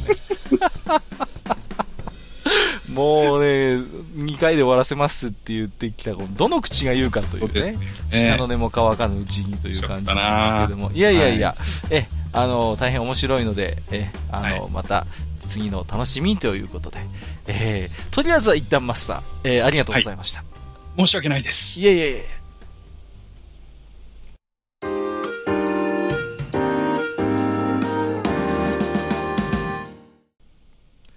ということでね、えー、はい、まさかまさかの、えっと、はい、あと2戦残しての、えー、本編終了ということでですね。本人大ショックですけどね。ああ、はい、そうですか。いやー。まあまあまあまあ、はい。個人的にはとても楽しめてるので。あ、そうですか。うんうん、いや、それならいいんですけど。いやいやいや、い、いんですけども。えっ、ー、とですね、前回読めなかったお便りがございますので、はい、えー、そちらの置き手紙を紹介させていただくんですけれども、あのー、まあ、F1 絡みのね、えー、早速、あの、前回の感想などもいただいているんですけれども、そのあたりはですね、えー、第3回の方で、えー、まとめてですね、あの、間に合うものはご紹介させていただければと思いますので、えー、ね、はい、ちゃんなかさんあたりは首を長くして待ってるんじゃないかなという気もするんですけども、すいません、えっ、ー、と、はい、ね、次回、えー、そのあたりのお話は取り上げさせていただきますので、一旦ね、はい、えっ、ー、と、F1 から離れた話題というか、そういうテーマでの、はい置き手紙をいっぱいいただいてますんでね、そのあたりをご紹介していきたいと思いますけれども。はい。はい、えー、ということで、早速ですが、えー、ヤママンさんいただいておりますよ。ありがとうございます。はい、はい、えー、収録お疲れ様です。えー、45回、懐かしのお菓子話で紹介されていた、ねるねるねるねが、えー、成宮弘樹さんの疑惑に一石を投じているのがおかしくてしょうがないヤママンです。ということで、これあの、写真週刊誌になんかね、薬物疑惑で写真が出てたんですけれどもね。出ましたね。うんうんうんうん。あのー、写真見るとね、いかにもねるねるねるねっぽい、こう、なんかね。そうですよね。入れ物に水があってっていうことで、ちょっとね、あのー、ネット界隈では話題になってるんですよね。そうですね。違法薬物じゃなくて、ねるねるねるねを作ってるんじゃねえかっていうね。はい。それも違法薬物かなっていう気がしますけど。大人としてね。えー、今年は猿年ということで世間が多くの騒動に巻き込まれたような年だった印象ですね。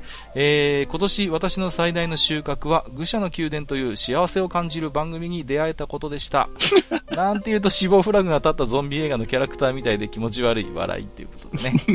えー、まだまだ今年は終わっていませんが、私は今年の愚者級テーマを振り返る回があってもいいのかなと思います。えー、これからはエロに切り込むようなネタを投稿していきたいと思うので、よろしくお願いします。スケベでどうもすみませんということでいただいておりますけれども。はい、ありがとうございます。いやいやいや、まあスケベなのは我々も一緒ですからね。まあ、はい、あの、スケベ同士仲良くさせてもらえばと思いますけれどもね。うん、まあ、はい、でもね、本当になんだかんだで、えー、愚者の宮殿も1月に始めましたんでね。まあ、はい、言ってみれば、まあ、12月でちょうど本当に1年ということではあるんですけれども。そうなんですね。うんうんうん。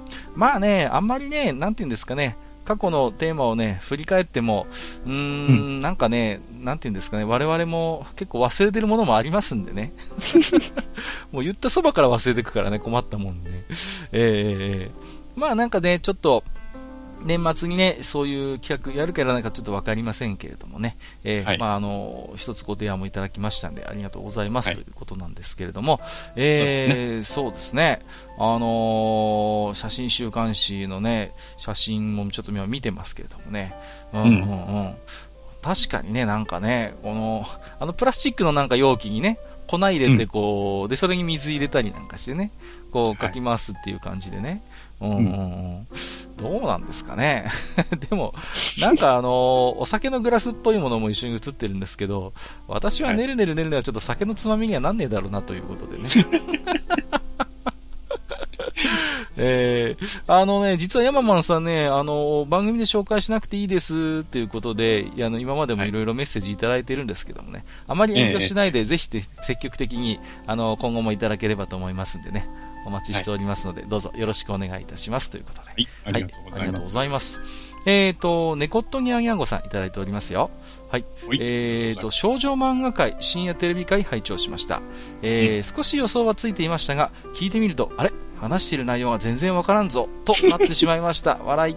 うん、そうか。僕はマスターよりまだまだ若いということか。よかったよかった、わらわら。えー、それではめっきり東北は寒くなってまいりましたので、お体にお気をつけて頑張ってください。ではではといただいております。ありがとうございます。ありがとうそうですね。やっぱりあの、テレビの話題なんかは特にそうなんですけども、結構やっぱ世代間でね、分かれるのかなという気はするんですよね。そうですね。うんうんうん。ですから、ちょっと世代が変わればね、あの、懐かしのテレビ番組なんてのガラッと変わるのは、まあ、ある意味当然かなとは思いますけどもね。うん、うん、うん。やっぱその世代世代でね、うんうん、思い出深い番組があるかと思うんで、もしそういうのがあればね、逆に我々にね、ちょっと教えていただくのもいいのかなってね。思いますけれどもね。ねうん、はい。ということで、引き続きよろしくお願いします。ありがとうございました。えーと、ここからはですね、ツイッターハッシュタグ、愚者の宮殿で、えー、いただいている、えー、つぶやきをいくつかご紹介したいと思います。えもちろんね、す、えー、べ、ての、えー、ハッシュタグ愚者の宮殿の、えー、つぶやき私どもお目通しはさせていただいておりますので、えよろしくお願いいたします。はい、えーと、みたらしダンゴムシさんいただいております。えー、大人の絵本の話が出たので、関西ローカルでもいいのかな、えー、調べたら意外に東京でも流してた、無意味出す。えー、古田新太や羽野明とか、この後全国区になったんだよな。えー、しかし、ウルトラドンのテーマソング怒られるだろう、これ、っていうことで、これもね、はい、僕知ってるんですよね。無意味出すって結構シュール系の、なんていうんですかね。あのー、バラエティ番組なんですけどね。結構ギリギリのパロディが多くてね。ウルトラドンっていうのもね、はい、もうほとんどテーマ一緒ですからね。なんかもう、イントロなんかまんま一緒なんじゃないですかね。あの、ウルトラマンのパロディなんですけど、うん。で、結構な、歌詞の内容は深夜番組らしくて、ちょっとあの、卑猥な感じでね。えー、あの、はい、ね、結構こういうのつぶらやうるさい印象あるんで、ね、怒られなかったのかちょっとね、気になりますけれども。はい。えー、古田新太は今、ね、なんて言うんですか、あのー、逃げるは恥だが役に立つでしたっけ ?TBS で、ね、出てますね。はい、出てますけどもね。うん、まさになんて、怪しい演技というか、怪演っていうね、うん、そういう言葉がよく似合う、味のある役者さんだ思いますけどもね。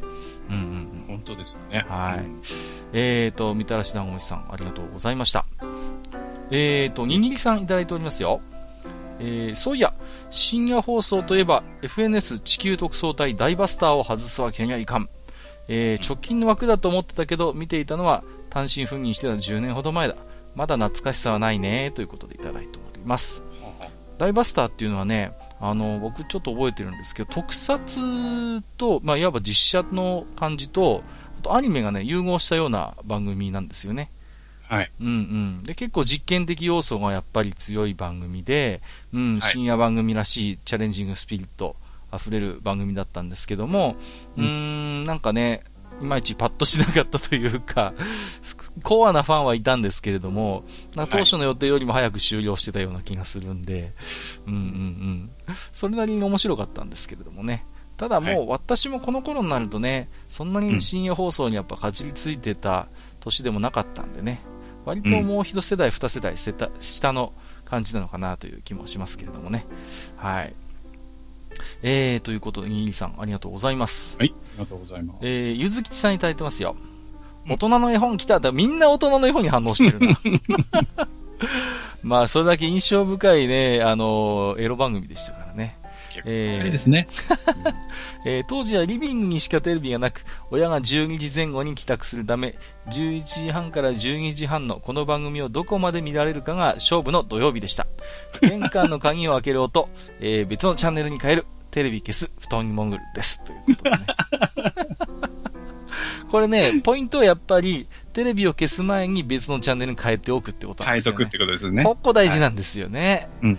うん。そうしないと、もうパッとつけた時にね、あ、あいつあれ見てたな、みたいなってことになりますからね。うんうんうん、なかなかそういう意味ではね、ゆずきさん、あの、抜け目ないなというね。そうですね。うんうん、はい。その一手間が大事なんですよ。うん、いやー、でもわかるわ。なんかこうね、深夜のエッチな番組見るときと、深夜にこっそりエッチなビデオを見るときもね、ものすごい集中力発揮しますからね。そうですね。もうね、本当に、忍者かっていうぐらい周囲のと敏感になりますからね。まあ、まあ、だけど、今はね、本当にあの、うん、スマホ1個あればね。そうそうそう。お手軽それこそ、まあ、布団の中でエロ動画でも見放題じゃないですか。そうなんですよ。それもまた、なんていうかこう、風情がないというかね。味気ないね。味気ないですよ。うん、やっぱりね、あのスリルがね、いい味付けになってたんですよ、そのですよね。そうそうそうそう。ねやっぱその辺の。あのー、これ話したかな？昔エロビデオじゃなくてね、エロテープっていうのもあったんだよね。ありましたね。そうそうそう。ね。はい、あの、カセットテープ。音だけのやつなんですよ。うんうんうん。そうそうそう。ねここの話がどこの世代まで通じるのかっていうね。僕もね、何本か持ってました。死んでもいいとかね。そうそうそうそう。そう。そう。あったあった。もう後半になるとね、あはん、うっふん言ってるんですけど、何が何やらさっぱりわからんというね。えー、ということで、ゆずきさん、ありがとうございました。はい、ありがとうございます。テイターさんいただいてますよ。えー、なんでイカ天話がなかったんだろう。えー、僕の青春深夜番組は、夢で会えたらと生かすバンド天国。えー、うん、タマやら、歌舞伎ロックスやら、インパクトあったな。バンドが好きかってそんな無粋なことを。俺は司会の相原優が見たかったんだよ。次はこのバンドだいっていうことでね、いただいております。はい、懐かしいね、相原優。いたね。うん、なんかあれですよね、あけぼのとちょっと噂になったこととかありましたよね。なりましたね。ね。はい。そうそうそう。ショートカットでね、なんかこう、うん、可愛かったですよね。うん。いやー、懐かしいですね。イカ天か。そうそうそう。結構このね、イカ天出身でメジャーになったバンドとかも結構あったんで結構いますよね。そうそうそうそう、うん、そうなんですよね、うん。うん。だからやっぱり、まだまだそのゴールデンタイムには出せないけれども、なんかキラッと光るような、やっぱりそういうバンドっていうのはこのやっぱ深夜番組からこう巣立っていったんですよね。うん、はい。そういう意味でややっぱり、あのー、あれですよね。あの、冗談画法とかと同じ系譜に入ってくるのかなと。まあ、これはね、完全に音楽に特化した番組でしたけれどもね。はい。まあ、僕は個人的にはね、うんうん、あの、イカ天はちょっとこう、リア重臭が強くて、はいはいはいはいはい。ちょっと見てられなかったですけどね。ああ、そう、はい、なんて言うんですかね、あのーすごい仲間内感が強いんですよね、イカ天って。強いね。うん。強い強い。だから本当なんて言うんですか、うん、まあ、ほ、言い方悪い言い方すれば、内輪受けなんですよね。うん、うん、そういう要素はもうあったような気がする。まあ、もちろんね、はい、その中で本当に才能のある人たちは、どんどんどんどんメジャーに行きましたけども、結構割としょうもないバンドなんかも出ててね、なんか身内で絆め合ってるような時もあったように思うんで、はい、うんまあ、深夜番組の特性のやっぱりあの表裏一体な部分でね、うちわでその面白がってるっていうのが、うん、なんていうのかな、魅力になる時もあるし、それがやっぱりあの番組のテイストによっては、ちょっと鼻につく時もあるんですよね。うんうんうん。うん、その辺やっぱり表裏一体かなという気もするんですよね。やっぱり猫が好きの内輪感って僕すごい居心地良かったんですけども、うん、はい、うん、イカ天の内輪感は僕もちょっと違和感ありましたね、正直なところね。うん、まあその辺はやっぱりその、その人の、なんていうか、うんうん、うん、まああんまり、あれかもしれないけども、なんて言ったらその、ポジションというかね。うんうんうん、うん、ななんて言うんでしょう、その、社会的ポジションっていうとちょっと違うんだけど。まあそうですね。うん。うん。なんかその、うん、自分がどの辺の人間かっていうので、その合う合わないっていうのはどうしても出てくるんですよね。そうそうそうそう。そうなんですよね。うん、まあ、なんていうんですかね。やっぱり、ほら、ゴールデンタイムっていうのは、基本的に万人受けする番組になるわけだから、あんまり敵を作らないというか、うん、まあね、あの、味付けも薄めだけど、あんまり極端に嫌う人もいないって感じだけど、深夜番組ってやっぱり本当にいろんなベクトルで濃い味の番組が生まれたわけだから、結構中にはね、こり合わないなっていう番組、やっぱり僕にもありましたけどもね。うん、いや、それはそうですよね。うんうんうん。まあ、そういうのも含めて深夜番組のバラエティ性ですから。はい。はい、えー、テイタさん、ありがとうございました。はい、ありがとうございます。えー、っと、モズさんいただいております。ありがとうございます。深夜番組ね、いっぱい反響いただいてありがたいんですけれども。そうですね。えー、はい、深夜番組、ああ、今更思い出した。えー、エヴァ前後の声優ブームの時の、えー、テレ東声優番組、渋谷でチュッえー、声優とデートの体で放送される一人称映像コーナー、えー、中途半端なオタクの自分にとってはなかなか歯が浮く映像でした。えー、上京したてのガレッジセールが起用されてた記憶ということでね。ありましたね。これも僕なんか見た記憶ありますよ。うんうん。司会誰だったかな？ジャニズムとかだったかな？うん。アシスタントがね、あのー、池澤春菜さんとか、あとね、そうそう、宮宮村優子さんとかだったんですよ。もう時代ですね。時代ですよ。そうそうそうそう。ね、宮村優子さんなんかは結構当時から、なんていうのかな、割とこう、ギャル系というかね、割とこう派手なタイプの声優さんで、こういう、なんていうのかな、あの、番組向けと言いますかね。うんうんうん。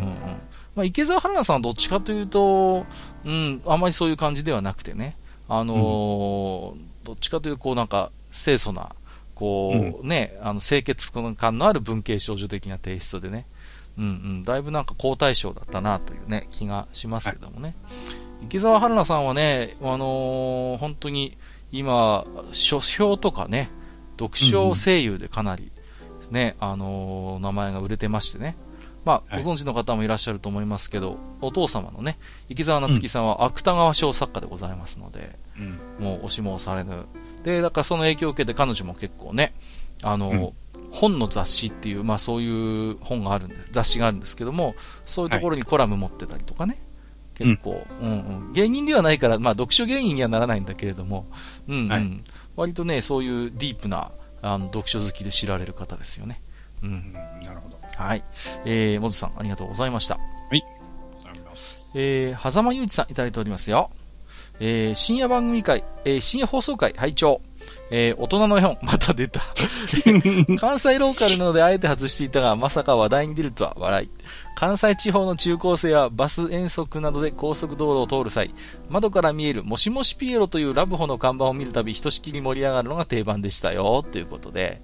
まさにこのね、もしもしピエロというラブホのチェーンが提供だったんですよ、うん、この大人の絵本のね。ああ、なるほどね。うん。で、これもあの、深夜番組会の話でしましたけども、このもしもしピエロの、あの、一室を借りて、あの、中継とかしてたんですよね。だから関西ではかなり名の知れたラブホテルということで。うんうんうん、まあね、あのー、なんていうんですかね。だからなんとなくそういう深夜番組見てる人だったら、もちろんシピエロのラブホは反応しちゃうんだろうなというのはなんかよくわかりますけどもね。あの、よくでもあの、高速道路を通ってると、見えますよね、はい、いっぱいお城みたいなホテルがね。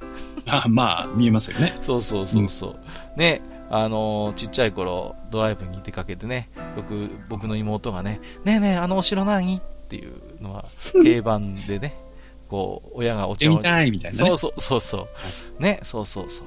ね、なんであの建物、駐車場に、あのー、なんか、あのー、のれんが下がってるの？みたいな。ひらひらついてるの？そうそうそうそう。はいはい、まあ、それをね、知ってる、あの、世代知ってね、兄貴とか知ってましたからね。あの、はい、いかにそこでボケるかみたいなね。うん、そんな大喜利になったこともありますけれどもね。はい。えー、はざまにちさん、ありがとうございます。はい、ありがとうございます。えー、虹パパ生活さんいただいておりますよ。えー、深夜番組会。まだ自分の部屋にテレビがなかった時代、親が寝静まった後、起き出しリビングのテレビのスイッチを入れ、イヤホンを挿し、ドキドキしながら見た思い出。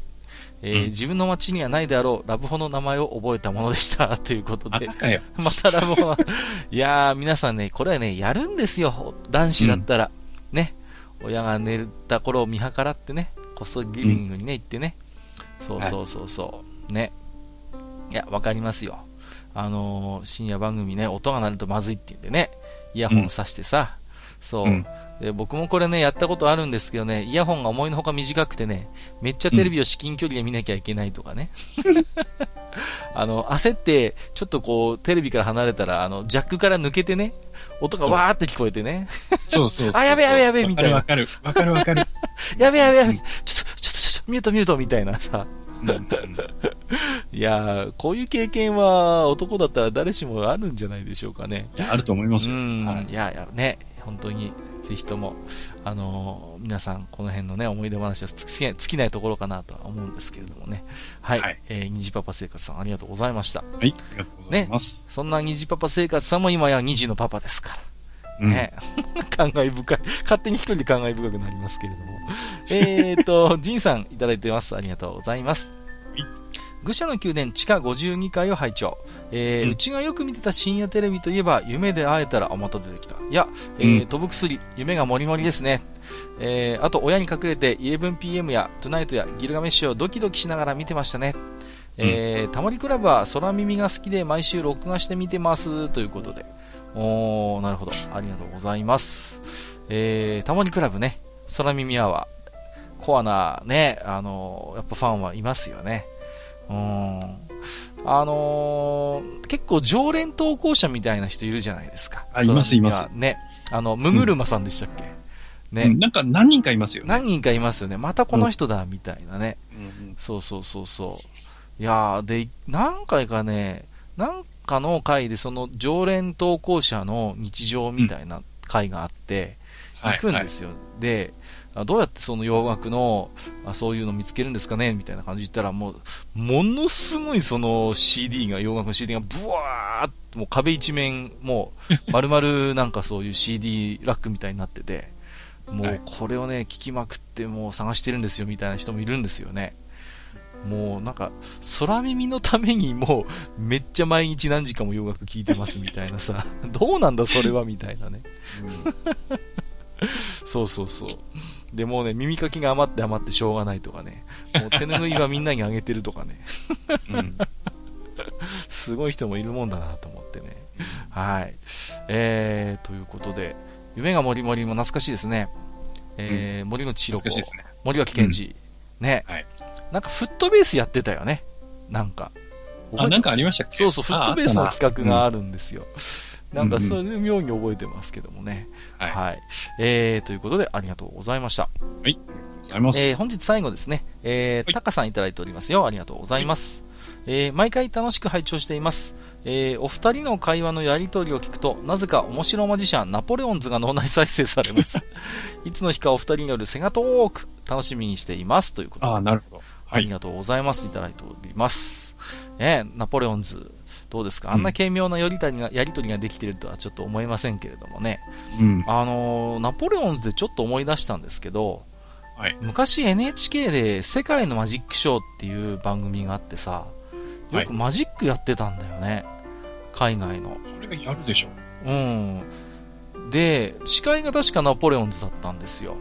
はいはい。だけど今なんかそういう海外のマジックショーみたいなのを結構ちゃんと見せてくれる番組ってないなと思って。ああ、そうですかね。うん、そうそうそう。なんか、うん、僕ね、結構ママジック好きで、そう、はい、ちっちゃい頃はこの世界のマジックショーをよく見てたんですけどもね。そうそうそう。はい、うん、だからね、なんかそれを思い出しますけども、あ、そうそう、それからセガトークということで、はい。ね、そうそう、我々ともするとね、あの、ゲーム趣味カテゴリーであることを忘れてしまいがちな ポッドキャストなんですけれども。F1 話ばっかりやってますからね。そうそうそうそう。はい、とか、他の映れって言われないかちょっと心配なんですけどもね。えー、はい、まあ、セガの話もね、ぜひね、時間をとって、いろいろ語れることもあるかと思いますんでね、またね、ね。やっていきたいと思いますので、よろしくお願いします。ということで、はい、えー、今回のお便りは以上ですけれども、うん、やっぱりあの、深夜番組絡みは結構ね、えー、反応が反響が大きくてね、嬉しかったんですけれどもね。はい、うんうんうん。あのー、まあ、お便り会のね、お便り会じゃない、お便りのコーナーの最初にお話もしましたけれども、F1 絡みの話題も早速ね、いただいてますんで、うん、この後に間に合うものはね、えー、次回の第3回で、えー、ね、まとめてまたご紹介させていただければと思いますので、えー、楽しみにしていただければと思います。以上、お便り紹介のコーナーでした。はい、ありがとうございました。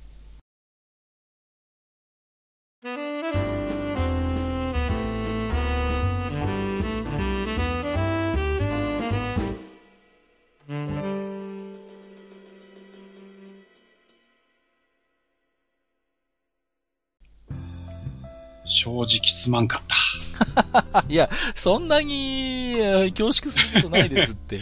まあね、いやいやあの、うんうんうん、僕としてはですね、今回で終わらせるつもりだったんですが、いや、えー、思いのほかですね、はい、えー、シャック食ってしまいまして。あれですね、もうなんか、えー、来年の今頃は、なんか一戦、一戦一回になってなきゃいいなと思ってますけど。で、まあそんなんで、とりあえずね、今回はこの辺で、はい。看板したいと思います。はい、わ、はい、かりました。はいえーとね、たっぷりと F1 の話もさせていただいてますけども、まだまだなんかマスターこぼれ話持ってそうですね。うん、まあ、こぼれ話っていうことじゃないんですけどね。ええまあ、F1 はまあ F1 で今やってまし、あの、まあ、今シーズンは終わりましてね、ワールドチャンピオンも決まったわけですが、はいはい、まあ、今日ね、うん、ちょっとそこまで話できませんでした。ええええー、まあ、その裏というかね、うん。うん。ちょうどオフシーズンぐらいな感じで、はい、実はフォーミュラー E というね、はいはい。あの、今日枕であの、e パワーなんていう話をさせてもらいます。けども、あの、電気自動車のフォーミュラのレースっていうのを実はやってるんですね。おはい。で、こちらは、あのー、各いろんな都市のですね、うんうん、街中で、まあ、電気自動車なんで音がしないので、排気ガスも出さないので、エコなレースだということで、結構大都市の中であの、コースを作ってね。うんうんうん。まあ、そこで、あの、レースをやるというような、うん、あことで、やってるんですけども。はいはい。えー、やっぱりその、ガソリンエンジンっていうのが先が見えてるということで、うん。えー、ヨーロッパのメーカーがですね、うん、えー、続々そのフォーミュラー E に参戦をしていくと。ああ、なるほどね。うん。はい。いうようなですね、うん、えー、状況が今起きてます。はいはいはい。はい。で、えー、まあ、アウディとかね、そういう名のあるメーカーがですね、うん、どんどんこれがフォーミュラ E に入ってくるということで、まあ、やっぱりね、ブランド力あると思うんですよね。はい、そういうところで、うん、やっぱり、なんていうのかな、実績を上げればね、優勝とかすれば、はい、あ、あのメーカーは非常にあの電気自動車技術持ってるぞ、高い技術があるぞということで、はい、なんか宣伝にもなりそうですもんね。そうですね。うん、うん、はい。で、まあ、あの、これはまた、次回のね、はい、あの、F1 回の、まあ、本当のラストのね、あの、将来の展望というか、来季以降の展望みたいなところで話をしようと思ってたんですけど、まあ、いずれ F1 というかね、ガソリンエンジンを使ったフォーミュラっていうのはどうしてもなくなる方向に行くしかないと思うんですよね。まあ、そうですよね。うん、確かに、流れとしては、うん、そうなってくると、えー、フォーミュラとしてのトップカテゴリーがフォーミュラ E に取って変わる日が、もしかしたら来るかもしれないと。確かにね。うん。うん、で、まあ、それを見越してるのか、その自社への、えー、テクノロジーのフィードバックを考えてるのか、そのヨーロッパのね、うん、メーカーがどんどんフォーミュラ E に、えー、参戦をしてきてる中、うん、えー、日本のメーカーは今のところ、参戦がないんですよね。いやちょっとそれは寂しい話ですね。うん、まあ、ルノーという形で、まあ、参戦がありますので、はいはいはい、はい、まあ、そういう面でね、まあ、日産のグループはある程度、まあ、関与はしてるかもしれませんけれども、はいはいはい。やれね、トヨタだとか三菱だとかっていうところは全然参戦できていないので、うんまあ、その辺がね、ちょっと寂しいなというところではあります。そうですね。やっぱり、そういう今後ね、成長するであろう、やっぱり分野になるわけですから、はい、ぜひともね、やっぱり日本代表ってわけじゃないけれども、日本からも1チームぐらいね、出て、うん、うん、頑張ってほしいと思いますけれどもね。そうなんですよね。うん、はい。うんそうですよね。やっぱりあのー、今の F1 にしてもね、なかなかやっぱり日本人ドライバーっていうね、そういうタレントがいない状況ですからね。はい。うん、本当にね、本当に好きな人は、まあ、マスターみたいに追っかけて、いろいろウォッチしてね、うん、あの、いろいろと楽しんでいる人っていうのは、まあ、もちろん一定数いらっしゃるんでしょうけれども、はい、まあ、なかなかね、普通に暮らしてればね、正直今の F1 って縁遠い存在でもあるんでね、うんうん。うんうん、まあ、少しでもね、例えば今日とか次回、まあ、前回の番組も含めて、きっかけになってね、少し見てもらえるようになれば、まあ、嬉しいかなとは思いますけれども、まあ、そうですね。うん、ただやっぱりマスターの言うように、こういうガソリンエンジンを使う F1 っていうのがね、まあ、どこまで存続するのかっていうのは、まあ、相当遠くない将来、当然議論になってくるところなんでしょうね。はい、うん。もちろんそう思います。そうですよね。どうします？なんかこう、古典芸能みたいに、こう、うん。かたくなにこう、ガソリンでやるんだみたいな。うん。まあ、それはそれでね、面白いとは思うんですよ。うんうんうん。うんね、なんか、そういう、まあ、でもね、うんやっぱりね、そういう技術のやっぱ競争っていう側面がある以上は、いずれは、はい、もしかしたらマスのようにフォーミュラ E になるものにね、取って変わる時代が来るのかもわかりませんけれどもね。はい。まあ、それはそうとね、えっ、ー、と、はい、今年の F1 ですけども、いよいよ、うん、えー、残り2戦と、えー、最終的な、えー、結果発表ということで、このあたりは、またですね、時間をとって、また私、近いうちに来店したいと思いますんで、はいはい。もうね、本当にハミルトン、ロズベルグじゃないけど、私も相当このお店の常連ということでね、はい、えー、またあの、最後のお話も、えー、楽しみにしておりますので、えー、マスターの方も、えー、よろしくお願いしますということで、えー、ということでですね、えー、今回も長時間にわたりまして、えー、お相手、あのお、お付き合いいただきましてありがとうございました。えー、ここまでお相手をさせていただきましたのは、私こと、閣下と、私こと、埴輪でございました。本日もご聴取いただきましてありがとうございました。ありがとうございました。